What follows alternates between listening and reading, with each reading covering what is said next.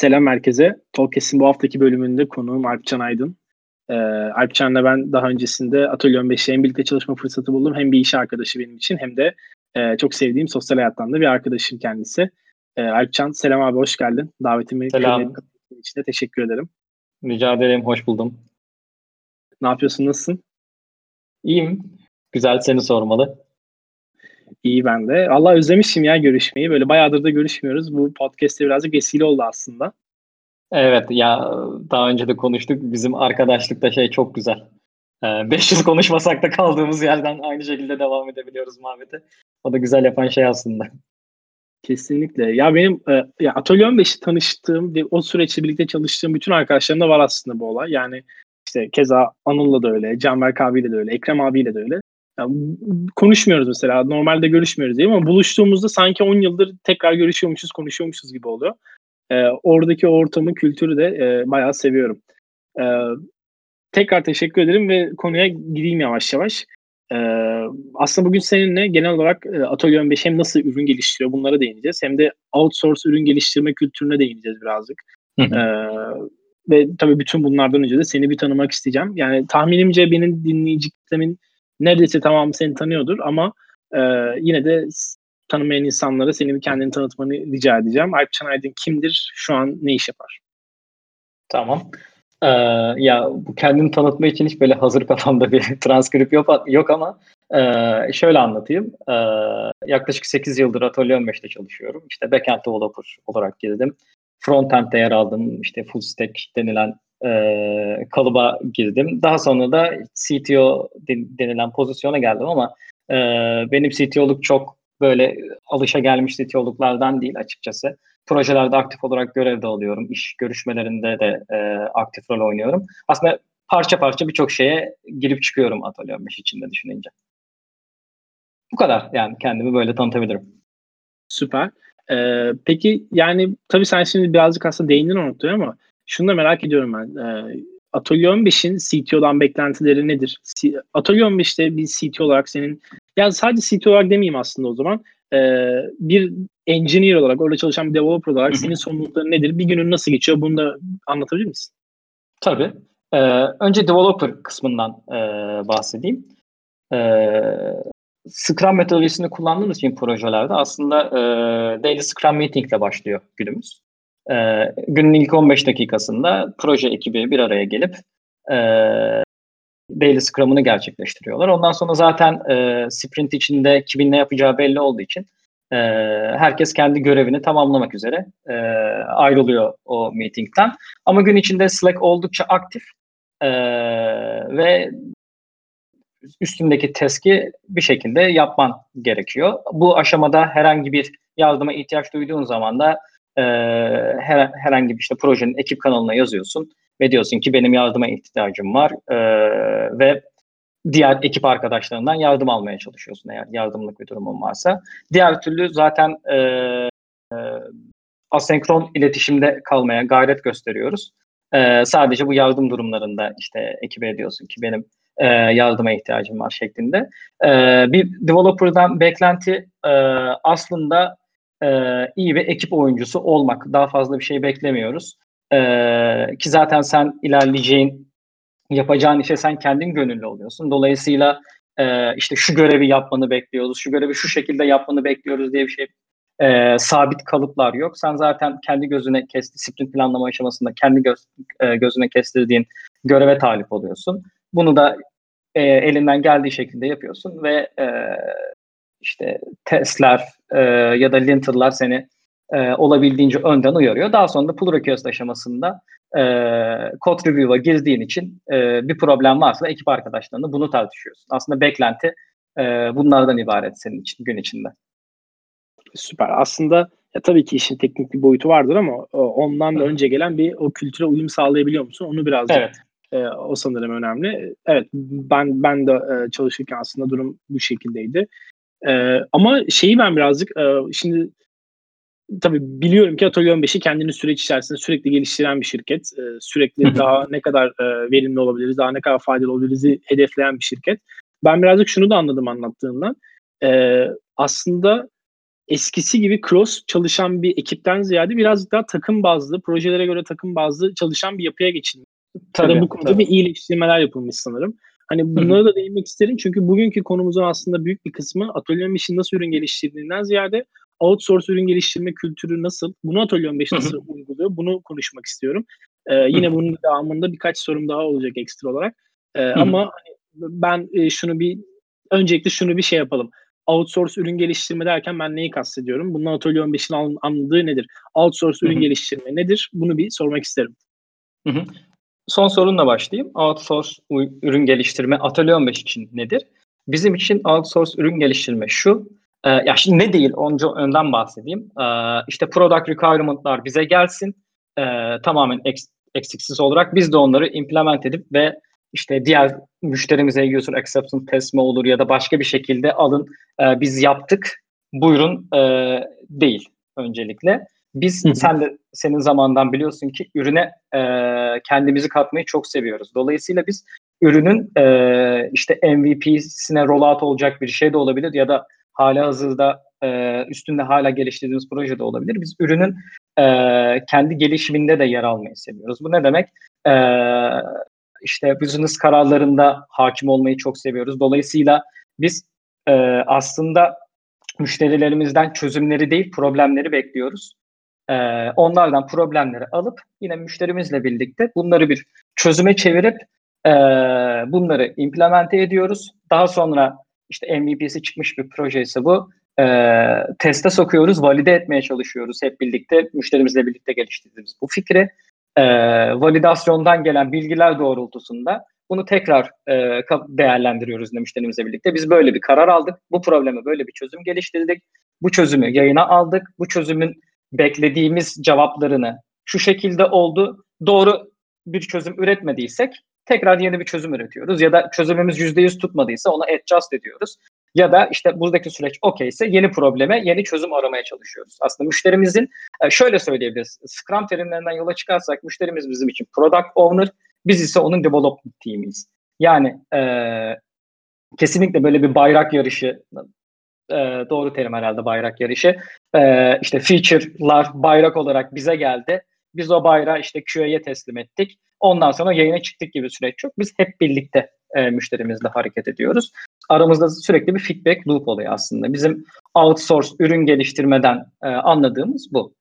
E, ilk, Hatta ilk sanırım pardon burada bir araya, araya gireyim. Hatta sanırım hani sen dedin ya müşterimiz product owner e, hani tabii bu yanlış bir ekleme olabilir. Öyleyse lütfen düzelt beni. Ama sanırım e, tahmin ettiğim üzere hatta e, ara ara yani tam toparlayamadım cümleyi ama toplayacağım şimdi e, geçmişten gelen o know-how'u da değerlendirerek onu da göz önünde bulundurarak hatta dönem dönem e, karar alma mekanizmasında yer almaya çalışan bir yapısı var. Yani tabii bunu olumsuz anlamda söylemiyorum, olumlu anlamda. Hani bak biz böyle bir şey denedik daha önce, böyle bir şey de yaptık. Bunu istersen böyle yapalım gibi o tecrübeyi de e, production'a geçirmeye çalışan da bir yapı var diye tahmin ediyorum. Tabii tabii. Ee, yani şey konusunda çok yardımımız oluyor müşterilere. Regülasyonlar konusunda. Mesela hukuki bir sınırı olan bir e, istek geldiğinde biz çoğu zaman önceki tecrübelerimizden e, bunu regülasyonlar gereği şu şekilde yapmamız gerekiyor diyebiliyoruz. Bu birinci e, senin söylediğin destekleyecek şey olabilir. İki, e, müşterinin kafasında bir problem speyi var ama çok fazla geniş bu scope. Bunu daraltmayı teklif ediyoruz. Diyoruz ki e, önce bu şimdi sen bir senin bir program olarak gördüğün şeyde biz bizden fazla problem görüyoruz. Gel önce birinci problem en önemlisini çözmeye çalışalım. Onu bir valide edelim. Ee, oradan çıkan sonuçlara göre belki ikinci problem problem olmaktan çıkacak veya e, kapsamı değişecek ya da odaklanmamız gereken şey değişecek. Ee, yani genelde içgüdüsel olarak müşterilerimizde bir anda bizden fazla şeyi coverlamak hissiyatı oluşuyor ama biz onları daha çok step by step gitmeye e, ikna ediyoruz. Ya da tam tersi e, normalde sonuçta müşterinin para verip bizim de iş yaptığımız bir firma olarak gözüküyoruz ya dışarıdan dönümüz baktığında. Bazen şey yaptığımız da oluyor. Bizce e, biz zaten genelde aylık düzenli ödemelerle çalıştığımız için müşterilerimizde bu parayı bunun için harcamayalım. E, gel şuna yoğunlaşalım dediğimiz de oluyor. Sen hatta git o parayı e, marketing ekibinle harca. E, daha core şeyi test edelim. Bu ekstra feature'ları e, daha sonra yapalım dediğimizde oluyor. Yani aslında dediğim gibi bir ürün firmasının ürün geliştirme ekibi gibi davranmayı müşterimizde çok seviyoruz. Diğer türlü zaten e, bizi biz yapan o değerler bir anda e, boşa çıkıyor. İşte sırf istek geldi diye onu implement etmeye çalışmak bizce çok doğru gelmiyor. Biz onu e, detaylıca düşünüp bizce de mantıklı çerçevelere geldiği zaman e, hep birlikte anlaşıp üzerine müşterimizle yapma taraftarıyız. E, bu şey demek değil tabii ki. Kesinlikle onun dediğinden apayrı bir yöne gitmek şeklinde değil. E, orta yolu bulup, ya yani çünkü şey de yaptığımız oluyor açıkçası. E, şimdi bir problemin birden fazla çözümü olabilir tabii ki. E, diyoruz ki basit olanla gidelim bazen. E, developmentsal açıdan daha basit olanla gittiğimiz de oluyor ama bazı durumlar oluyor ki e, zor olan, developmentsal açıdan konuşuyorum, zor olan çözüm aslında o probleme daha fit bir çözüm. Evet o zaman onunla ilerliyoruz aslında. Hı hı, süper. Ee, peki şey de sormak isterim aslında. Şimdi bunlar tabii güzel şeyler, güzel konular. Fakat bu işin bir e, dezavantajı var mıdır? Hem çalışan, bu şirketin bir çalışanı olarak e, içerideki çalışan kadro için, içerideki insanlar için sence bir dezavantajı var mı? Ya da bunların bir avantajı var mı? Böyle çalışma kültürünün bir avantajı var mı? Mesela ben direkt bir tasarımcı olarak aynı zamanda bu tarz bir Hı-hı. iş modelinde gerçekten en büyük zevk aldığım şeylerden bir tanesi şu oluyordu. Ee, tek bir ürüne, tek bir tarafa odaklanmak çok güzel bir şey. İnsanı belli alanlarda çok güzel geliştiren bir şey. Ama bir noktada da bazı alanlarda da kısıtlayan, belli bir funnel'a sokan bir şey. Hele size böyle bu süreç uzadığı zaman, 3 seneleri, 4 seneleri bulduğu zaman bir noktadan sonra şunu fark ediyorsun aslında. Ee, oradan çıktığında böyle şey gibi oluyorsun. Hani ne denir? Ee, işte atıyorum biz, işte bizim ülkemizde insanlarda hep şey olur ya böyle askere gittin, geldin sektörden uzak kaldın muhabbet olur ya. biraz öyle biraz öyle bir şey oluyor gibi geliyor bana ya. Sanki bir şeyleri kaçırmışsın gibi hissediyorsun. Bir şeylerde körelmişsin gibi hissediyorsun. Ama bu tarz bir iş modeli seni sürekli şey tutuyor, dinamik tutuyor. Çok farklı alanlara giriyorsun. İşte bir, bir, bir dönem böyle ne bileyim işte etkinlik sektöründe bir üründe çalışırken bir dönem e, bir marketplace'te bambaşka bir üründe çalışabiliyorsun. Bu da seni ister istemez her alana hakim belli bir düzeyde hakim kılmaya itiyor. Ee, şu an ne, ne durumdasın? Yani nasıl hissediyorsun? Dezavantajları var mı sence söyleyebileceğin? Yoksa avantajları nelerdir? Ya aslında avantaj dezavantaj karşılaştırmasını sen söylemiş gibi oldun. Benim de aklıma e, bu geldi. Avantaj olarak gördüğümüz şey e, birden fazla domainde e, genelde biz bir de uzun soluklu projeler yapıyoruz. Bir yıl, iki yıl, üç yıl e, daha fazla olanlar da var. E, dolayısıyla birden fazla domainde e, bilgi sahibi oluyorsun. Bunu geliştiren ekipte yer olarak. E, bunu geliştiriyorsun. Dolayısıyla dediğim gibi biz development team olarak zaten bütün olaya müdahil olmayı sevdiğimiz için ya şey de değil.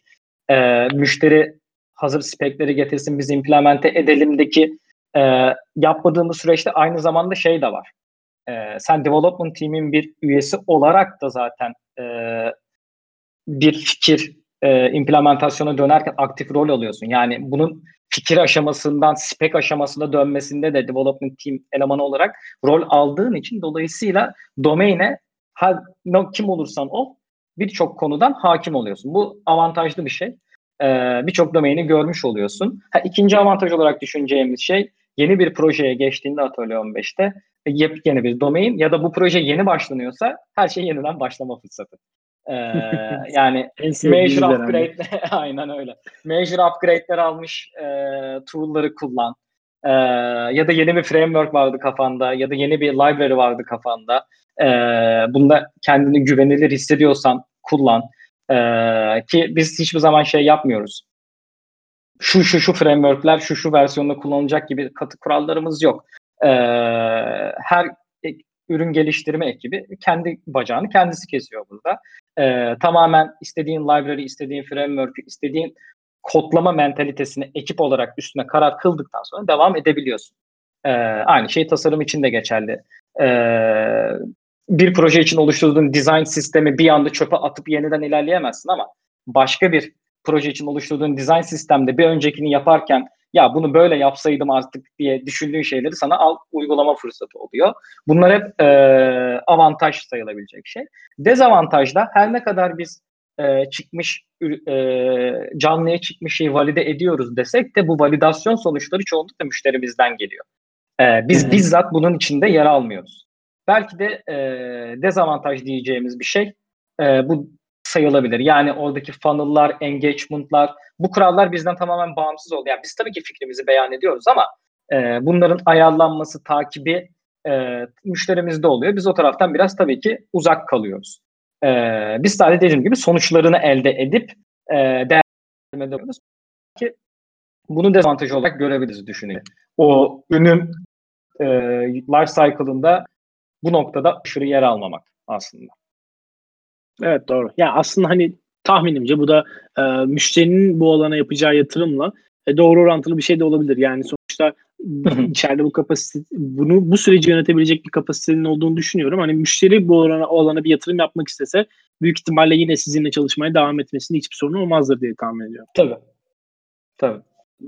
Ee, süper. Peki o zaman şimdi ilk konuştuğumuz konulardan bir tanesini de birazcık böyle değinmek gerekirse şimdi içeride bir şey oluyor. Ee, gitgide daha da öyle bir e, yapıyı olduğunu varsayarsak e, aslında ekiplerin bir yani nasıl diyeyim farklı farklı ekiplerin farklı farklı projelerde o projenin ekibi olarak çalıştığı bir yapı var e, tahmin ediyorum ki. E, ve durum böyle olduğu zaman da e, aslında şey oluyor. E, içerideki iletişimi korumak, içerideki know-how'ı, e, know-how aktarımını korumak aslında bir hayli zor bir şey haline geliyor. Ve e, bildiğim kadarıyla da sizi, sizin ve özellikle de senin burada önemli bilgilerin, önemli donelerin var aktarabileceğin. Birazcık ben bunlara değinmek istiyorum. Ee, bir, bir ekibin bir üründe yaşadığı tecrübeleri, oradaki e, uyguladığı süreçleri diğer ekiple paylaşmasındaki yani bunun, buradaki kastım tabii ki şey değil, konuşarak tabii ki bir şeyler oluyor ama bunların daha böyle Hı-hı. metodoloji olarak nasıl yürüttüğünüzü e, bunları merak ediyorum işte. Belki burada birazcık bu e, senin de bana yayın öncesinde bahsettiğin gerkin senaryolarına falan değinebiliriz. Buralarda aktarabileceğim, aktarabileceğim bir şeyler var mıdır bize? Tabii. Ya şöyle, öncelikle bu Atölye 15'teki proje ekipleri nedir? Ondan bir bahsedeyim biraz. Ee, bu proje ekipleri tamamen o proje için bağımsız çalışan ve kendi kendine yetebilen ekipler. Yani e, bu ürüne katılacak değer, değeri katma aşamasında dışarıdan yardım almadan devam edebilecek e, genişlikte ekipler bunlar ve otonom ekipler. Yani karar almak için bir üst merciye onay bekleme gibi bir süreçleri yok. E, tamamen kendi retrospektiflerinde o yaşadıkları sprint boyunca gördükleri problemleri veya iyi yaptıkları veya kötü yaptıkları ya da tartışmaya açtıkları konuları konuşup üst, üstüne bir aksiyon planı alıp bu aksiyon planı üzerinden hareket eden ekipler. Ee, şey demiştik ya konuşmanın başında CTO'dan ne bekleniyor diye aslında. Ee, teoride hiçbir şey beklenmemesi istediğimiz şey. Çünkü e, CTO dediğimiz şey biz işin içinden teknik anlamda konuşuyorum. E, biz işin içinden çıkamadık. E, bir dış göz olarak bu konuda senin bir fikrin var mıdır? Denilen pozisyon olması bizim için e, ideal bir şey. Yani biz böyle bir şey yapacağız. Onaylıyor musundan ziyade ya biz bu konuda e, bir sonuca varamadık. Bir dış göz olarak yardımcı olabilir misin? E, senin fikirlerin nelerdir kısmında olmasını istiyoruz. Bu otonomi inanılmaz Hı-hı. önemli. Çünkü e, şey çok önemli ya. Yani bir attığı zaman sorumluluk artık onaylatan tarafta oluyor. Yani sen sordun ona, o onayladı artık onun yanlış veya onun doğrusu. Ee, evet, ama evet. bunu ekip olarak hep birlikte bir kararı alsan da doğru kararı aldığınızı düşünüyorsanız ekip olarak doğru kararı aldınız. Yanlış karar aldıysanız da ekip olarak yanlış kararı aldınız. Ee, ya biz buna hep şey diyoruz. Başarı da ekiple, failure da ekiple oluyor ve illaki bazı e, sprintler fail edecek. E, illaki bazı sprintler success edecek. Önemli olan bunun hep birlikte başarıldığını veya başarılamadığını kavramak. Bunu kavradığın zaman zaten bir onay merciği bu sefer olumsuz bir şey olarak gözüküyor senin gözünde. Çünkü kendi kararını almak istiyorsun. Ee, ekipler arası bilgi aktarımına gelirsen de şöyle bir şey yapıyoruz. Şu an bizde iki tane aktif olarak ilerlenen proje var. Pardon. Belli aralıklarla e, bu ekipler bir araya gelip kendi süreçlerinde yaşadıkları problemleri veya iyi yaptıkları şeyleri e, birbirlerine aktarıyorlar. İşte bir ekip kafasında şey sorusuyla geliyor. Ya biz şu sorunu bir türlü çözemedik.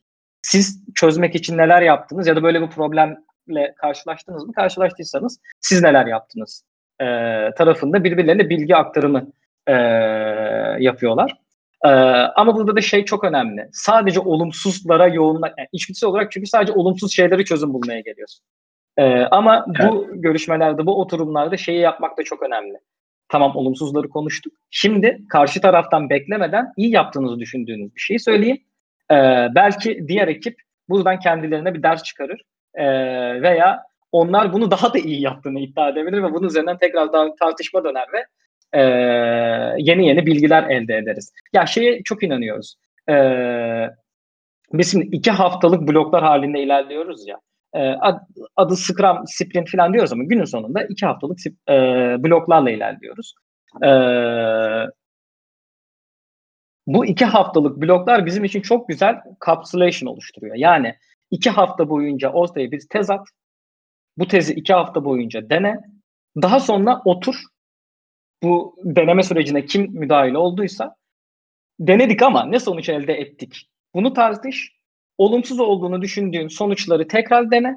Yani başka yöntemle dene. Olumlu olduğunu düşündüğün şeyleri geliştirerek yap. Ya bunu sağlamak çok önemli. E sonra bu gel bu öğrendiğin bilgileri diğer ekiplerle paylaş. İyice bir e, bilgi aktarımını sağlayalım şeklinde düşünüyoruz. Aslında Gerkin senaryolarına e, gelirsen o biraz daha bizim e, Test ürün tarafıyla. geliştirme ekibiyle evet ürün geliştirme ekibiyle e, ürün işte product owner dediğimiz e, iki grubun haberleşmesi ve bunun teste dönüşmesiyle ilgili de ortak bir süreç. Ona da istiyorsan Oraya- girebiliriz. O, oraya gir- girelim mutlaka girelim. Ben orada birazcık şey yapacağım hatta. Ee, bu bilmiyorum takip ediyor musun? F- Flu TV'yi takip ediyor musun? Hani Ediyorum. O, or- or- orada bir konsept var ya böyle kendini cahil diye birisi gibi tamamıyla işten hiç anlamayan birisi gibi konumlandırıyor ve o olmaz öyle saçma test diyor. Tam olarak o konuma geçeceğim çünkü benim zaten e, yani çalışma alanımın içerisinde bir konu değil e, profesyonel olarak. Ama oraya geçmeden önce bu son bahsettiğim konuyla ilgili şeyi ben bayağı seviyorum. Bu anlattığın bu kültür, bu sürecin tamamını. Çünkü bir yandan insana şunu sağlıyor aslında. Sen oraya girebildiysen o şirkete belli bir e, teknik bilginin üstünde belli bir konumdasın zaten. E, ve artık senin bence hiyerarşik olarak bir karar merceğine ihtiyacın yok gerçekten de. Sorunlarla kendin yüzleşip bunları kendin sorun bulabiliyor olman lazım. Hatta bir proje sana geldiği zaman bunu tek başına bile yani ek- ekibinle birlikte ayağa kaldırabiliyor olman lazım. Bence çok fazla buna forslayan bir kültür ve bu da insanın gelişmesinin tek yoluymuş gibi geliyor bana. Sanki öteki türlü gelişmiyor da günü idare ediyor, günü kurtarıyor gibi bir hale bürünüyoruz. Ben de dönem dönem yaşadım böyle süreçleri. Gerçekten sadece işte product takımından test geldi. Ee, ben tasarımını yaptım. Fakat sonra şunu fark ettim. O zaman ben de niye kendime product designer diyorum? Ben tasarımcıyım yani. Birisi bana bir şey getiriyor, tasarımcıyım. Böyle yaşadığım dönemler oldu ve zaten genellikle de işte çıkışlar, ayrılıkların hep böyle başlangıcı süreçler oldu bunlar. Ee, buna da böyle kendimce bir dipnot düşmek istedim. Gelelim şimdi benim e, cahil konumuna geldiğim. Olmaz öyle saçma test diyeceğim. Olmaz öyle saçma e, ne, artık onu bile diyemiyorum düşün yani. sen, sen nedir bu ge- gesture e, pardon e, gerkin senaryoları gesture? Meslek hastalığı. Aynen. Aklıma gezgiri geliyor. Ee, ya ger, Gerkin senaryoları şu. Ee, şimdi ne dedik? Bir product owner var, bir de development team var. Ee, birilerinin problemleri, genelde product owner'ın da bir müşteri, kullanıcı kitlesi var. Yani bu kullanıcı kitlesinin problemlerini analiz edip bunu e, bir geliştirme ekibiyle çözmeye çalışan bir gruptan bahsediyoruz ve bunların e, hiçbir şey yapmazsak anlaşabileceği milyonlarca yol var. Ee, ve içgüdüsel olarak product owner bu anlaşma serüveninde e, bu aradaki kontrakt e, düzeninde konuyu tamamen user perspektiften düşünebilir. İşte bunu kodlayacak backend frontend developer ya da artık başka title'daki birisi bunu tamamen e, implementasyon e, kelimeleriyle düşünebilir. İkisi de e, doğru değil. Çünkü onun dilinden o anlayacak, diğerin dilinden bu anlamayacak. Ee, bunu çözmek için o- oluşturulmuş bir sintaks aslında. Yani konu şu, Gerkin senaryolarında şu var. Biz öyle bir sintaks oluşturalım ki e, ne böyle programlama diline benzesin, ne çok düz yazı olsun. Yani kendi içinde kuralları olan, dolayısıyla bir e, parser'a veya compiler'a e, sokabileceğin kadar bir sintaksa sahip olsun. Ama aynı zamanda non-technical birisinin de yazabileceği bir şey olsun diye günün sonunda çıkmış bir e, yazım dili. Biz bütün e, storylerimizde aslında bu gergin dilini kullanıyoruz. Ne oluyor? Müşterimiz bize bunları e, Gherkin diliyle iletiyor ki biz bunu e, eğer bilmiyorsa ona öğretiyoruz. Diyoruz böyle bir dil var, böyle bir dokümantasyonu var. Zaten öğrenmesi, e, İngilizce biliyorsan zaten öğrenmesi çok kolay. E, çünkü given, when, then, what. yani böldüm pardon ama dil derken tam olarak neyi yani İngilizce ama hani dil, dil derken neyi kastediyorsun orada? Yani kalıplar mı var içeride? Belli başlı Tabii. kendine göre bir sintaksı mı var? Evet. Bazı satırlar belli şekillerle başlaması lazım. En temel haliyle düşünürsek üç tane ana bloktan oluşuyor. Given e, o anki durumunu belirtiyorsun. When bir aksiyon belirtiyorsun. Then bir expectation e, Hmm. belirtiyorsun. Yani işte genelde İngilizce şey yapıyoruz buna ama Türkçe şey yaparsak given e, kayıt sayfasındayım.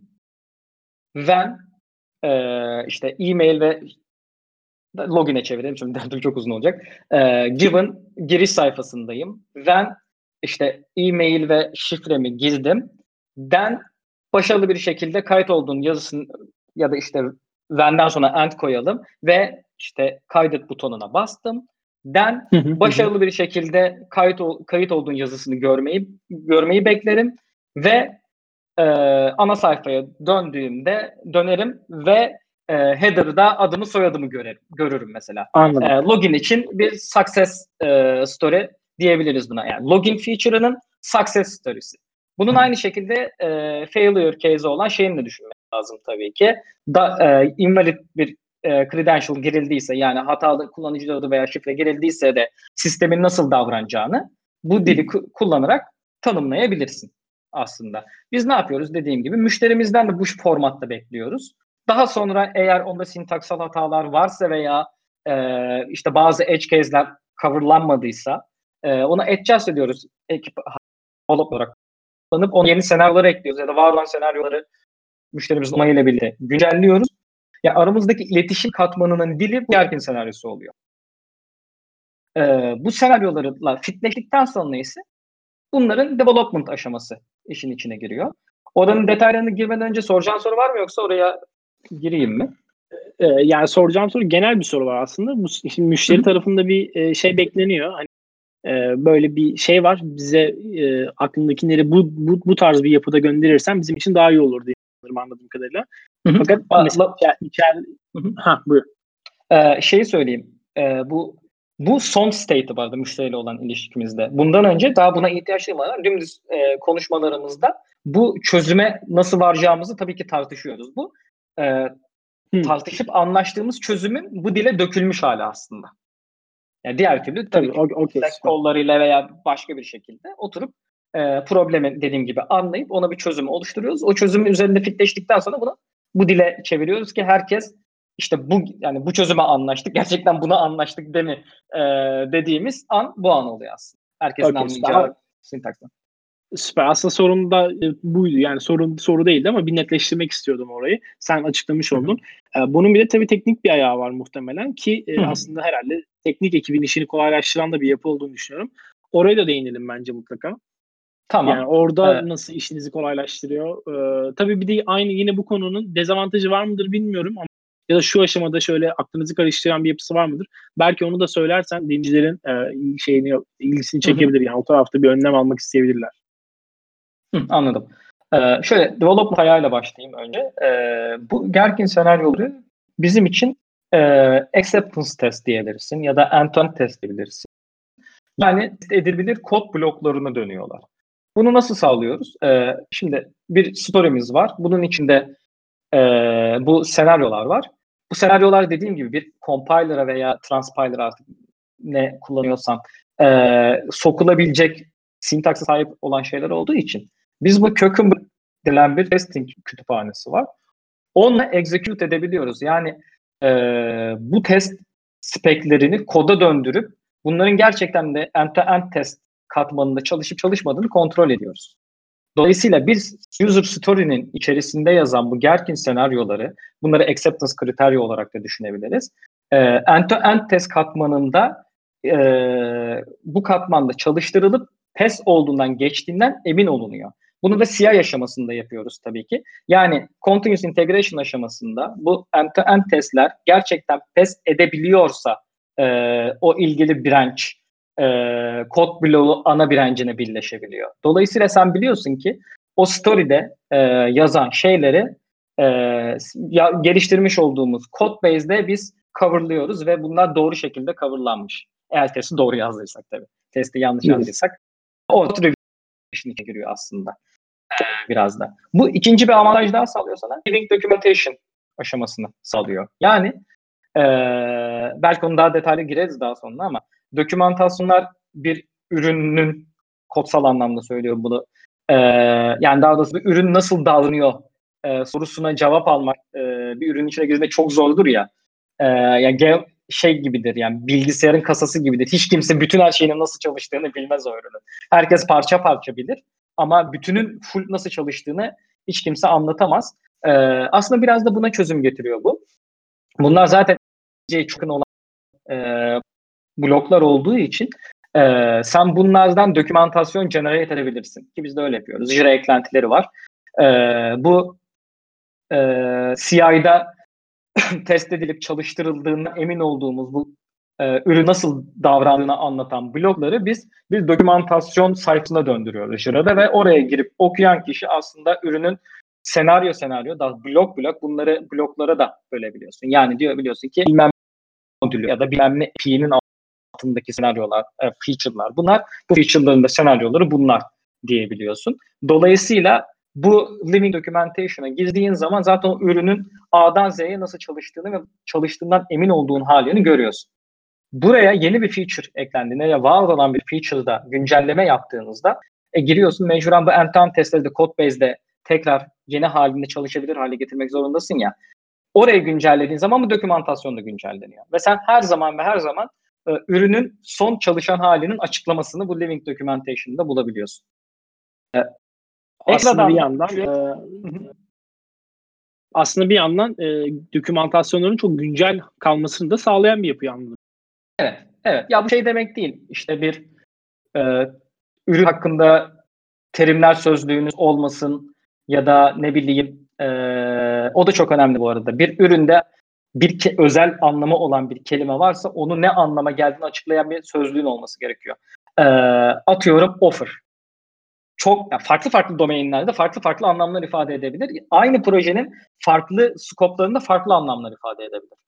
O her skopta hangi ne anlama geldiğini iyice anlatmak e, gerekiyor veya e, işte bu domain driven design'dan belki ubiquitous language denilen bir şey. E, onu örnek almak gerekebilir. Yani bir terime, daha doğrusu bir ürünün bir gerçeğine, artık nasıl e, söyleyeyim bilemedim. E, bizden fazla şekilde e, istendirebilirsin bunu. Bizden fazla şekilde terimleştirebilirsin ya. Ama oysa ki onun biz terimi olması lazım ki bütün e, ürün geliştirme ekibi aynı kelimeyi seçsin. Aynı şeyi nitelemek için. Çünkü diğer türlü bir bakmışsın aynı şeyi simgeleyen iki tane sözcük var. O iki sözcükten dolayı da iki farklı implementasyonla oluşmuş olabilir.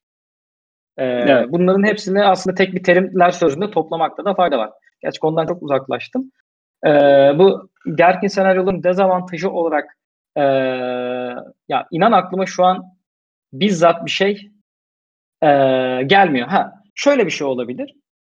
Gergin senaryoları çok user perspektif şekilde yazılması gerekiyor ya sonuçta. User'ın dilinden yazıyorsun bunu. Bu arada bir aktör belirliyorsun kendine, bir persona belirliyorsun. O personanın gözünden şey yapıyorsun. İşte giri, az önceki örnekte giriş sayfasına girdim diyorsun. Ee, işte ne bileyim e-mail ve şifre inputlarını doldurdum gibi birinci tekil şahıs kullanıyorsun o personanın dilinden. Belki e, pr- product, user requirement'ları çok yoğunlaşıp belki implementasyon detaylarını e, biraz daha da e, nasıl söyleyebiliriz? Önemsemediğim bir case ortaya çıkabilir. Yani şu an aklıma bu geldi ama biraz zorlama oldu yani. Sadece dezavantaj düşüneyim de düşününce aklıma ilk bu geldi açıkçası. Yani aslında şey gü- güzel bir şey çünkü bayağıdır kullandığınız, uyguladığınız bir yöntem. Hani Evet. bu süreçte bile e, böyle aklına gerçekten net bir dezavantaj gelmiyorsa bence faydalı olduğunu göstergesi. Bu arada az önce o sözlük tarafını bahsederken e, birazcık konudan bağımsızlaştın dedin ama bence aslında çok önemli bir nokta ve kapsayan da bir nokta çünkü ürünü bir üründe çalışan herkesin helesi de domainlerin e, belli periyodik aralıklarla değiştiği bu tarz ekip yapılarında e, aynı dili konuşmak bence ürün gelişiminin önemli şeylerinden bir tanesi. Bu tasarım tarafında da böyle. Tahmin ediyorum ki e, development'ta da öyledir. E, çünkü aynı, aynı dili konuşamadığın zaman en basitinden bir toplantıda bir şeyi bahsettiğin zaman onu, onu anlayıp hemen aklında canlandırması bile diğer kişilerin epey vakit alabiliyor. E, her şeyden önce bir kere vakit kaybı zaten. Evet, o yüzden evet. Gay- gayet önemli bir konu bence. E, al- normalde hani ürün geliştirme için önemli bir süreç e, ve outsource ürün geliştirme için de bayağı önemli bir süreç. Yani hani bunu ayırmak belki gereksiz olabilir ama bilmiyorum ne, ne diyorsun bu konuda? Yani böyle outsource ürün geliştirmede ekstra bir önem ifade ediyor mu sence bu e, yöntem? Bu metodoloji? Ya şöyle tabii e, yani şu an hepimiz remote çalışıyoruz ama e, normalde e, birlikte çalışıyor olsaydık ve outsource değil de bir ürün ekibi yani product owner'ın da aynı mekanda bulunduğu ekip olsaydık biz e, daha hızlı bir daha senkron bir iletişim e, katmanımız olacaktı. Ama şimdi e, müşterilerimiz sonuçta biz de ofiste birlikte çalışmıyorlar ve dolayısıyla iletişimimiz asenkron. E, bir şeyin yanlış anlaşıldığını anladığımız an belki ta demo aşaması bile olabilir. E, Hmm. O yüzden dediğin gibi şey çok önemli. E, insanların doğru konuyu konuştuğundan emin olabilecek kaynaklar ellerinde olması çok önemli. Diğer türlü çünkü yanlış anladığını anlamamış bile olabilirsin. E, ya çünkü dediğin gibi bir şeyi terimleştirmenin çokça yöntemi var ve ikisi de çok uygun olabilir e, söylediğin şey ama o ikinci uygun şey belki o projede başka bir şey için e, ayrılmış olabilir yani.